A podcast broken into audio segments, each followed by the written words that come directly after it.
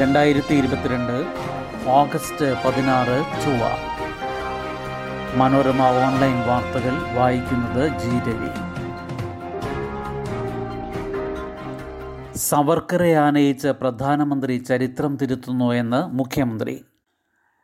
സ്വാതന്ത്ര്യദിന പ്രസംഗത്തിൽ പ്രധാനമന്ത്രി നരേന്ദ്രമോദി വി ഡി സവർക്കറെ അനുസ്മരിച്ചതിനെതിരെ മുഖ്യമന്ത്രി പിണറായി വിജയൻ സ്വാതന്ത്ര്യ സമരകാലത്ത് സംഘപരിവാർ ബ്രിട്ടീഷുകാർക്കൊപ്പം നിന്നു. ഇന്ന് സ്വാതന്ത്ര്യ സമരത്തിന്റെ നേരവകാശികളാകാൻ ചരിത്രം തിരുത്തുന്നെന്നും മുഖ്യമന്ത്രി പറഞ്ഞു. ഡൽഹിയിൽ രാജ്യത്തിന്റെ പ്രധാനമന്ത്രി ഒരാളുടെ പേര് പരാമർശിക്കുന്നത് നാം കേട്ടു. അദ്ദേഹത്തെ സ്വാതന്ത്ര്യ സമര സേനാനിയായി ചിത്രീകരിക്കുന്നതാണ് കണ്ടത്. എന്നാൽ അദ്ദേഹത്തിന്റെ വലിയ തോതിലുള്ള പ്രത്യേകത എന്താണ്? സ്വാതന്ത്ര്യ സമര ഘട്ടത്തിൽ അറസ്റ്റ് ചെയ്യപ്പെട്ട അദ്ദേഹം ജയിലിൽ നിന്ന് രക്ഷപ്പെടാൻ ബ്രിട്ടന് മാപ്പ് എഴുതി കൊടുത്തു എന്നതാണ്. ഗാന്ധി വധത്തിൽ പ്രതിയായിരുന്ന അദ്ദേഹത്തിന് ഇന്ന് പ്രധാനമന്ത്രി വലിയൊരു ബഹുമതി ചാർത്തി കൊടുക്കുന്നു.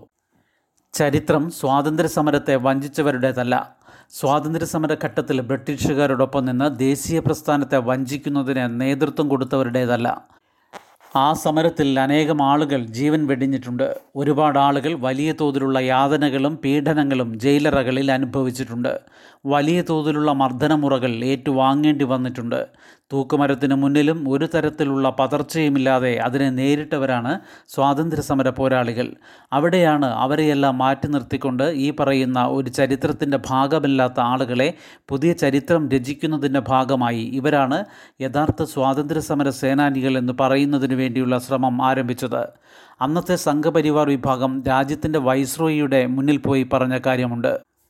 നമ്മൾ തമ്മിൽ ഒരു പ്രശ്നവുമില്ല ഞങ്ങൾ നിങ്ങൾക്കെതിരല്ല നിങ്ങളുടെ കൂടെയാണ്. അതായത് രാജ്യത്തിന്റെ സ്വാതന്ത്ര്യ സമര പ്രസ്ഥാനത്തിനൊപ്പം ഞങ്ങളില്ല എന്ന് പറയാൻ തയ്യാറായ ഒരു വിഭാഗത്തിന്റെ പിന്തുടർച്ചക്കാർ ഇപ്പോൾ സ്വാതന്ത്ര്യ സമരത്തിന്റെ നേർ അവകാശികളായി മാറാൻ വേണ്ടി ചരിത്രം തിരുത്തി എഴുതാൻ ശ്രമിക്കുകയാണ്. ഗോൾവർക്കറിന്റെയും സവർക്കറുടെയും ആശയങ്ങൾ പിന്തുടരുന്ന വർഗീയവാദികൾ ഇന്ത്യ എന്ന രാഷ്ട്രത്തിന്റെ നിർമ്മാണത്തിന് പിന്നിലെ ദേശീയതയുടെ വിശാല സങ്കല്പത്തെ അതിന്റെ മതനിരപേക്ഷ സ്വഭാവത്തെ തന്നെ അട്ടിമറിക്കാനാണ് ഇപ്പോൾ ശ്രമിക്കുന്നത്. ജനജീവിതത്തിന്റെ നേരുന്ന പ്രശ്നങ്ങൾ പാർലമെന്റിൽ ചർച്ച ചെയ്യാൻ പാടില്ല. അത് സംബന്ധിച്ച് ചോദ്യങ്ങൾ ഉന്നയിക്കരുത് എന്ന നിലപാടാണ് സർക്കാർ സ്വീകരിക്കുന്നത്. രാജ്യത്തിന്റെ ചരിത്രത്തിൽ ആദ്യമായി ഏറ്റവും കൂടുതൽ പാർലമെന്റ് അംഗങ്ങളെ സസ്പെൻഡ് ചെയ്യുന്ന കാഴ്ചയും കഴിഞ്ഞ പാർലമെന്റ് സമ്മേളനത്തിൽ കാണാനായി. ജനങ്ങളുടെ പ്രശ്നങ്ങൾക്ക് ഒരു ഉത്തരവ് നൽകാൻ ഈ കേന്ദ്ര സർക്കാരിന് കഴിയുന്നില്ലെന്നും മുഖ്യമന്ത്രി പറഞ്ഞു. ചെങ്കോട്ടയിൽ നിന്ന് ഒൻപതാം വട്ടം രാജ്യത്തെ അഭിസംബോധന ചെയ്ത് പ്രധാനമന്ത്രി. രാജ്യം സ്വാതന്ത്ര്യം നേടിയതിന്റെ എഴുപത്തി അഞ്ച് വർഷങ്ങൾ ആഘോഷിക്കുന്ന വേളയിൽ രാജ്യത്തെ ജനങ്ങളെ അഭിനന്ദിച്ചാണ് പ്രധാനമന്ത്രി പ്രസംഗം ആരംഭിച്ചത്. എൺപത്തിരണ്ട് മിനിറ്റ് നീണ്ട പ്രസംഗമാണ് അദ്ദേഹം നടത്തിയത്. രണ്ടായിരത്തി പതിനാലിൽ പ്രധാനമന്ത്രിയായി ആദ്യവട്ടം രാജ്യത്തെ അഭിസംബോധന ചെയ്തപ്പോഴും എഴുതി തയ്യാറാക്കിയ പ്രസംഗമില്ലാതെയാണ് മോദി സംസാരിച്ചത്. ത്രിവർണ നിറത്തിലുള്ള തലപ്പാവുമായി പ്രസംഗത്തിനെത്തിയ മോദി രാജ്യത്തിന്റെ സ്വാതന്ത്ര്യ സമരത്തിൽ പങ്കുവഹിച്ച സ്വതന്ത്ര ഇന്ത്യയുടെ ശില്പികളെ സ്മരിച്ചു. പ്രസംഗത്തിൽ ആദ്യ പ്രധാനമന്ത്രി ജവഹർലാൽ നെഹ്റുവിന്റെ പേരും മോദി പരാമർശിച്ചു. രണ്ടായിരത്തി നാൽപ്പത്തിയേഴിൽ രാജ്യം സ്വാതന്ത്ര്യത്തിന്റെ നൂറാം വാർഷികം ആഘോഷിക്കുമ്പോൾ സ്വാതന്ത്ര്യ സമര സേനാനികളുടെ സ്വപ്നം സാക്ഷാത്കരിക്കണമെന്നും അദ്ദേഹം ഓർമ്മിപ്പിച്ചു. ജനാധിപത്യത്തോടുള്ള പരിഹാസമാണ് ഗവർണർ മുഖേനയുള്ള വെല്ലുവിളിയെന്ന് എം കെ സ്റ്റാലിൻ. സംസ്ഥാനങ്ങളുടെ അവകാശത്തിനു വേണ്ടി സ്വാതന്ത്ര്യത്തിന് മുൻപും ശേഷവും തമിഴ്നാട് ശബ്ദമുയർത്തിയിട്ടുണ്ട്. ആയിരത്തി തൊള്ളായിരത്തി അറുപത്തിരണ്ടിൽ അണ്ണാദുരൈ രാജ്യസഭയിൽ നടത്തിയ കന്നിപ്രസംഗം തന്നെ സംസ്ഥാനങ്ങൾക്ക് സ്വയംഭരണാവകാശം ആവശ്യപ്പെട്ടുകൊണ്ടായിരുന്നു. സംസ്ഥാനങ്ങൾക്ക് കൂടുതൽ അവകാശങ്ങൾ വേണമെന്നത് പുതിയൊരാവശ്യമല്ല. സ്വാതന്ത്ര്യത്തിന് തൊട്ട് മുൻപത്തെ വർഷം ബ്രിട്ടീഷ് പ്രധാനമന്ത്രി അയച്ച ക്യാബിനറ്റ് മിഷൻ മുൻപാകെ അന്നത്തെ കോൺഗ്രസ് അധ്യക്ഷൻ മൗലാന അബ്ദുൽ കലാം ആസാദ് ഈ ആവശ്യം ഉന്നയിച്ചിരുന്നു. ഇന്ത്യ പോലെ വ്യത്യസ്ത ഭൂമിശാസ്ത്ര സവിശേഷതകളുള്ള വിശാലമായൊരു രാജ്യത്ത് ഏകീകൃതമായൊരു ഭരണ സംവിധാനത്തിന് വിജയ സാധ്യതയില്ലെന്നായിരുന്നു കോൺഗ്രസ് നിലപാട്. ഓരോ പ്രാദേശിക ഭരണകൂടത്തിനും പരമാവധി സ്വയംഭരണാധികാരം ഉറപ്പുവരുത്തണമെന്നും കോൺഗ്രസ് ആവശ്യപ്പെട്ടു. സംസ്ഥാന ഭരണകൂടങ്ങൾക്ക് മേൽ യൂണിയൻ സർക്കാർ ആധിപത്യ മനോഭാവം കാണിക്കാൻ പാടില്ലെന്ന് ഭരണഘടനാ അസംബ്ലിയിലെ ചർച്ചയിൽ ഡോക്ടർ ബി ആർ അംബേദ്കറും വ്യക്തമായി ചൂണ്ടിക്കാണിച്ചിരുന്നു. കേന്ദ്ര സർക്കാർ നിലവിൽ പുലർത്തുന്ന കേന്ദ്രീകൃത സമീപനം ഫെഡറലിസത്തിന്റെ അടിസ്ഥാന പ്രമാണങ്ങൾക്ക് വിരുദ്ധവും സംസ്ഥാനങ്ങളുടെ അവകാശങ്ങൾക്കു നേരെയുള്ള വെല്ലുവിളിയുമാണ്. ബി ജെ പി ഇതര കക്ഷികളുടെ നേതൃത്വത്തിലുള്ള സംസ്ഥാന സർക്കാരുകളെ ഗവർണർ മുഖേന വെല്ലുവിളിക്കുന്നത് ജനാധിപത്യത്തോടുള്ള പരിഹാസമാണ്. ജനങ്ങൾ തെരഞ്ഞെടുത്ത സംസ്ഥാന സർക്കാരുകളെ ജനപ്രതിനിധിയല്ലാത്ത ഗവർണർമാരിലൂടെ ബുദ്ധിമുട്ടിക്കുന്നത് ജനാധിപത്യത്തിന്റെ ശവക്കുഴി തോണ്ടുന്നതിന് തുല്യമാണ്.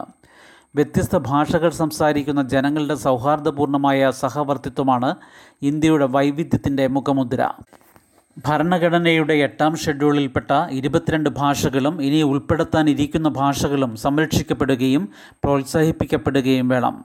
ഭാഷകൾക്കിടയിൽ വിവേചനമുണ്ടായിക്കൂടാ. ഇതിന് വിരുദ്ധമായി ഹിന്ദിക്കും സംസ്കൃതത്തിനും മാത്രം പ്രാധാന്യം നൽകുകയും അവയെ അടിച്ചേൽപ്പിക്കുകയും ചെയ്യുന്നത് നിശബ്ദമായ വംശഹത്യകളിലേക്കാണ് നയിക്കുക. ഹിന്ദി അടിച്ചേൽപ്പിക്കുന്നതിനെതിരെ ജീവൻ കൊടുത്തും സമരം ചെയ്ത ചരിത്രമാണ് ദ്രാവിഡ പ്രസ്ഥാനത്തിന്റെത്. ഭാഷാ പ്രശ്നത്തിൽ എരുതിയിൽ എണ്ണയൊഴിക്കാതെ തമിഴടക്കം എല്ലാ ദ്രാവിഡ ഭാഷകളെയും ഭരണഘടനയുടെ ഷെഡ്യൂളിൽ ഉൾപ്പെടുത്തിയ മറ്റെല്ലാ ഭാഷകളെയും തുല്യ പദവിയോടെ ഔദ്യോഗിക ഭാഷകളായി പ്രഖ്യാപിക്കുകയാണ് വേണ്ടതെന്നും തമിഴ്നാട് മുഖ്യമന്ത്രി എം കെ സ്റ്റാലിൻ പറഞ്ഞു.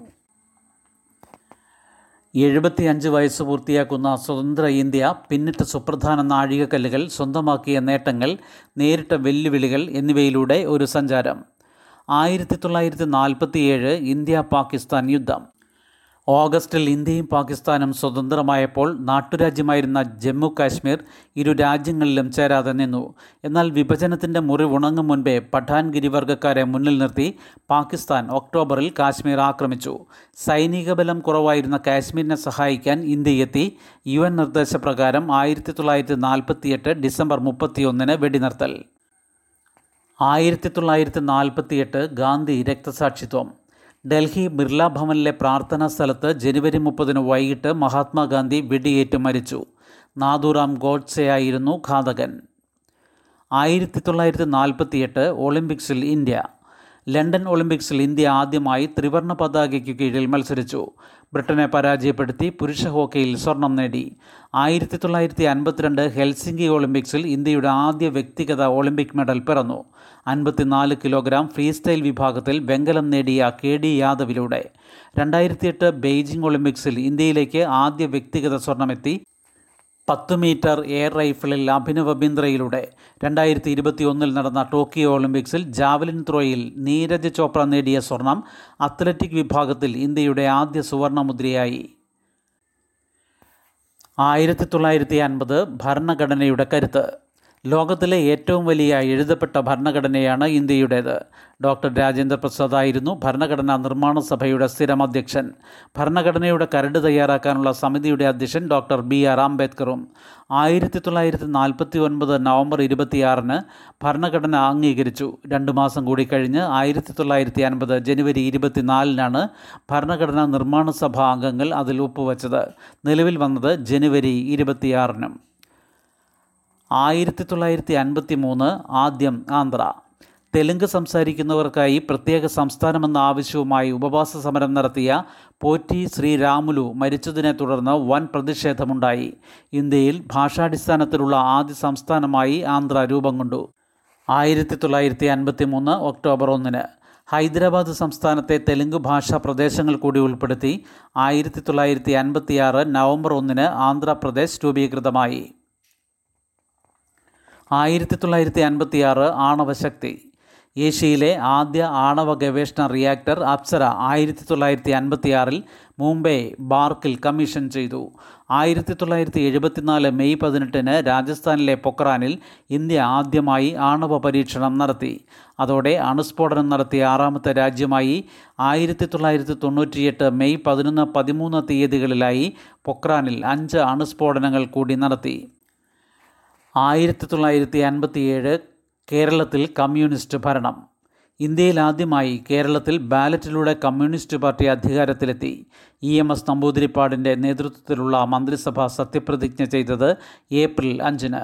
മന്ത്രിമാർ C Achutha Menon T V Thomas K C George K P Gopalan T M Majeed P K Chathan master Joseph Mundassery K R Gouri Amma V R Krishna Iyer doctor A R Menon.